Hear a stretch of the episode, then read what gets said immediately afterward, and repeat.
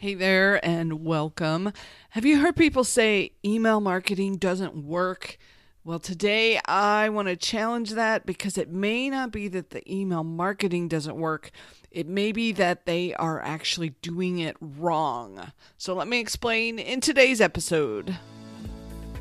Welcome to the Course Creators HQ podcast, helping you navigate the latest techniques for creating and marketing online courses. And now, here is your host, Julie Hood. So, email marketing is one of my very, very favorite ways for you to build your online course business. And a big part of that is the fact that you own this asset, this list of people who have raised their hand and said, hey, they're interested in what you're doing. So, I want to talk today about some of the reasons it might not be working, or some of the reasons maybe you're doing things wrong, or you've seen some of these things happen, and here's how you can avoid them. Also, in a couple weeks, I'm hosting a workshop on how to set up your email marketing specifically for your online course business. It's on Saturday, April 23rd, 2022, if you're listening to this episode later. And I'd love to have you come join me. The link is in the show notes, or you can go to coursecreatorshq.com slash effortless email. And I've pulled together 20 years of email marketing experience and put it into a very condensed workshop to help you get up and running and get it going and sending out really fantastic emails. So I can't wait for that. If you're interested, course creators, hq.com slash effortless email. So I have been sending emails for 20 years to promote my business. It was one of the very first things I did back before there was social media and before it was really one of the only things you could do way back in the day. And I got to be honest, there are so many ways you can do this wrong and things you can mess up that will make it not work. So I thought I'd save you a few of the headaches today by sharing some of the biggest mistakes that I see people making, and that way you can avoid them. So the very first one is a pretty obvious one, and that's just not sending out emails at all. I don't know how many people I've talked to who set up a landing page, set up a place where people can sign up, they give away a really fantastic free offer, but then they never email their list and they haven't made it a routine. So that's if you take nothing else from this episode, I want you to get in a routine of sending out emails and try to send at least one email a week.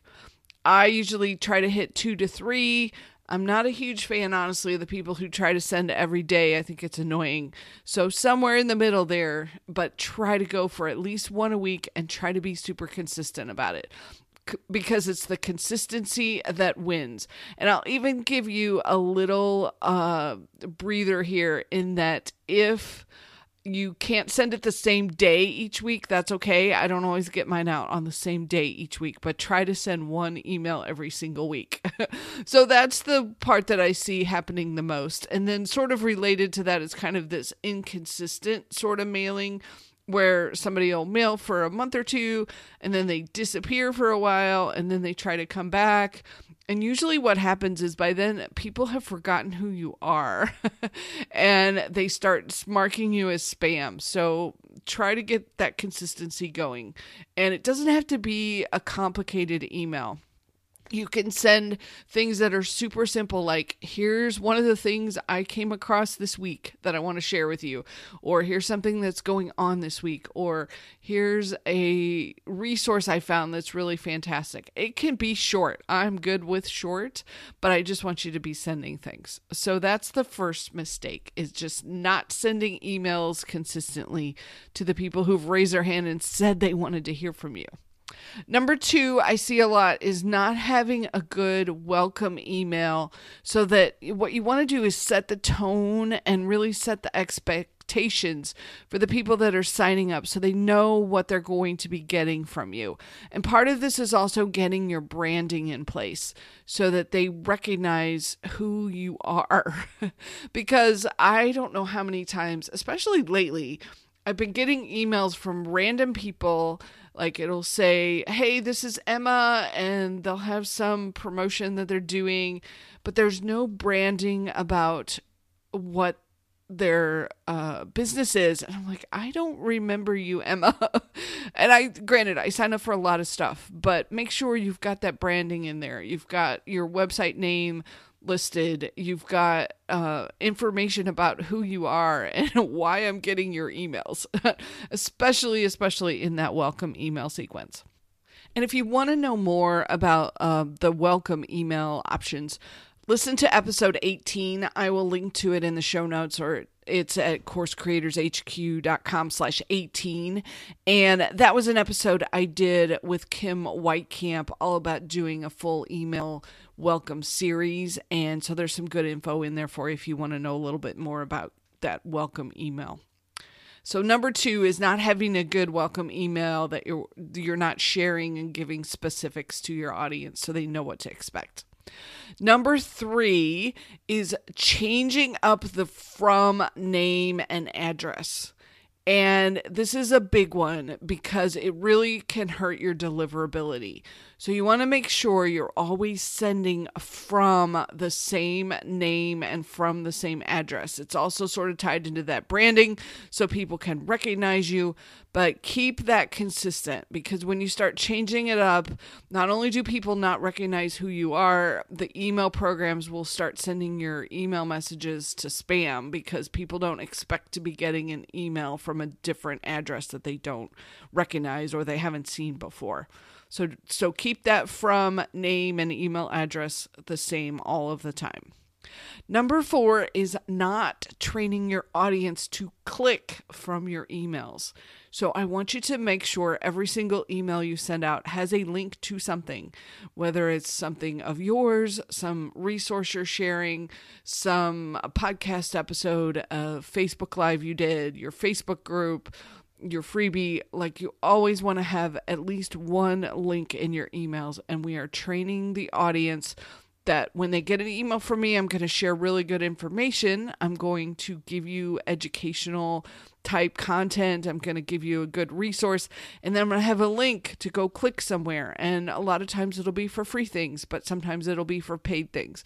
But by training them that you're sending them to go click on things, then it's a great way to help connect and um, get your audience used to the fact that that's what they do when they get emails from you. So, one of the things we're doing in the workshop is I've got a bunch of different ways that I show people how to put links into their emails, depending on how you like to write, the style you want to use. And so we go through really specific of examples of this is a good email and look how they did this. So I want you to make sure that you're always including at least one link for people to go click on something.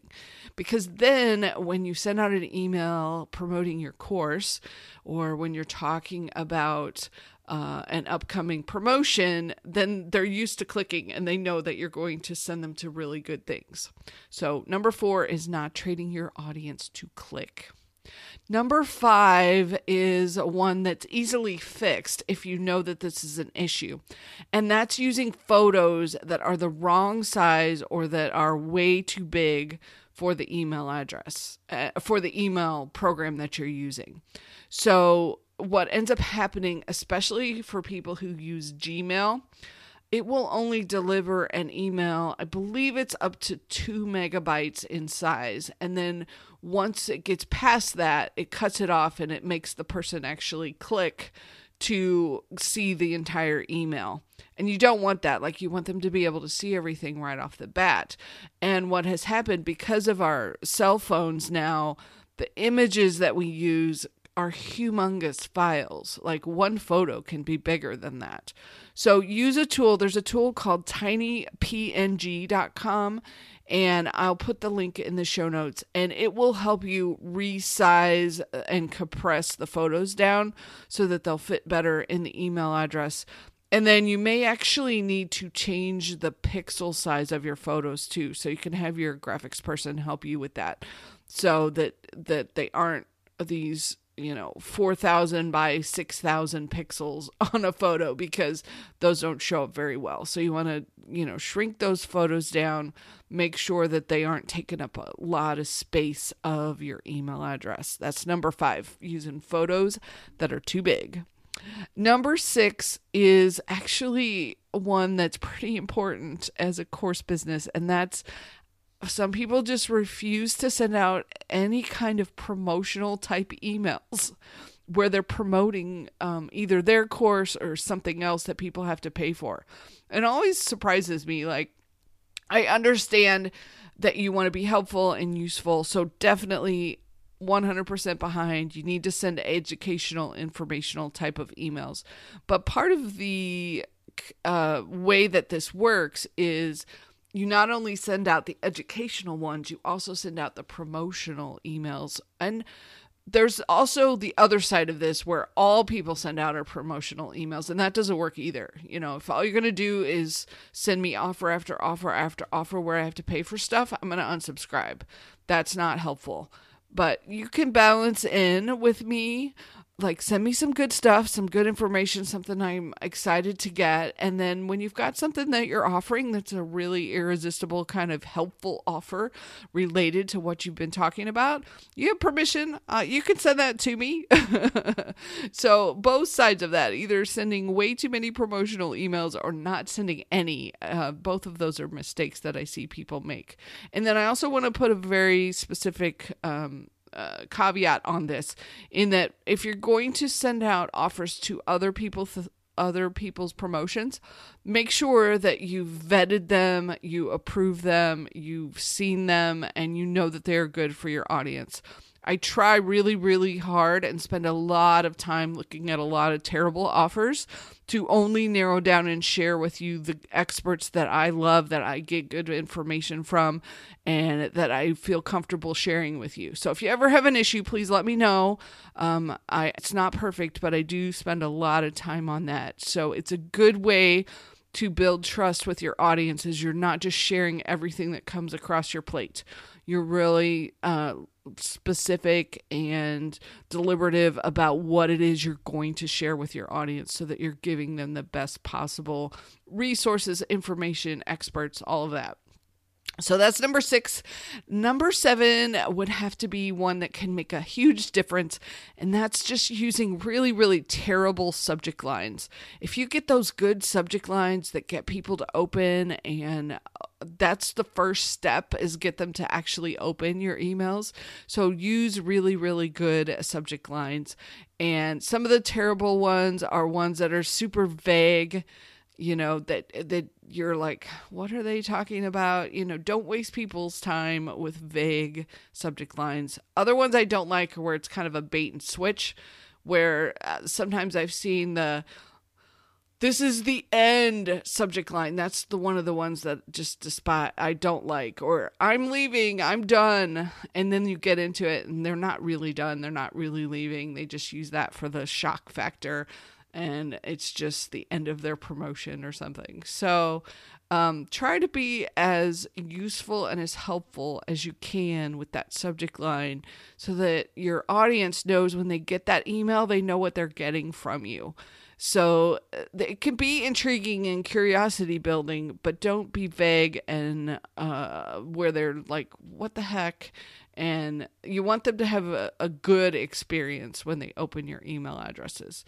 And then, you know, the last thing, this isn't one of the mistakes I see, but you just kind of have to test a lot of these things, try them out, see what works, see what your list opens a lot, see what kind of responses you get, and there's a whole lot more uh, in that goes into doing really good email marketing but i wanted to make sure you had some of the biggest mistakes that i see people making. So you can avoid those and get really good at sending out emails so that your list responds and listens to you and jumps in when you're sending out promotional things that you want them to come sign up for your online course so thanks for listening. Be sure to check out the effortless email workshop and There'll be a replay of it if you're listening to this later. You can sign up and, and get the replay if you miss it. But I would love for you to come join us. We're going to have a blast talking all about what works and what doesn't work for email marketing and how to get yours set up to work. So that's coursecreatorshq.com slash effortless email. And i just want to say thanks for the space. I know you're busy. I know you got a lot of things going on. And i appreciate the fact that you listen to this podcast. I hope it's helpful. And thanks for the space in your earbuds each week. Have an amazing amazing week. Thank you and take care. And i will talk to you on the next episode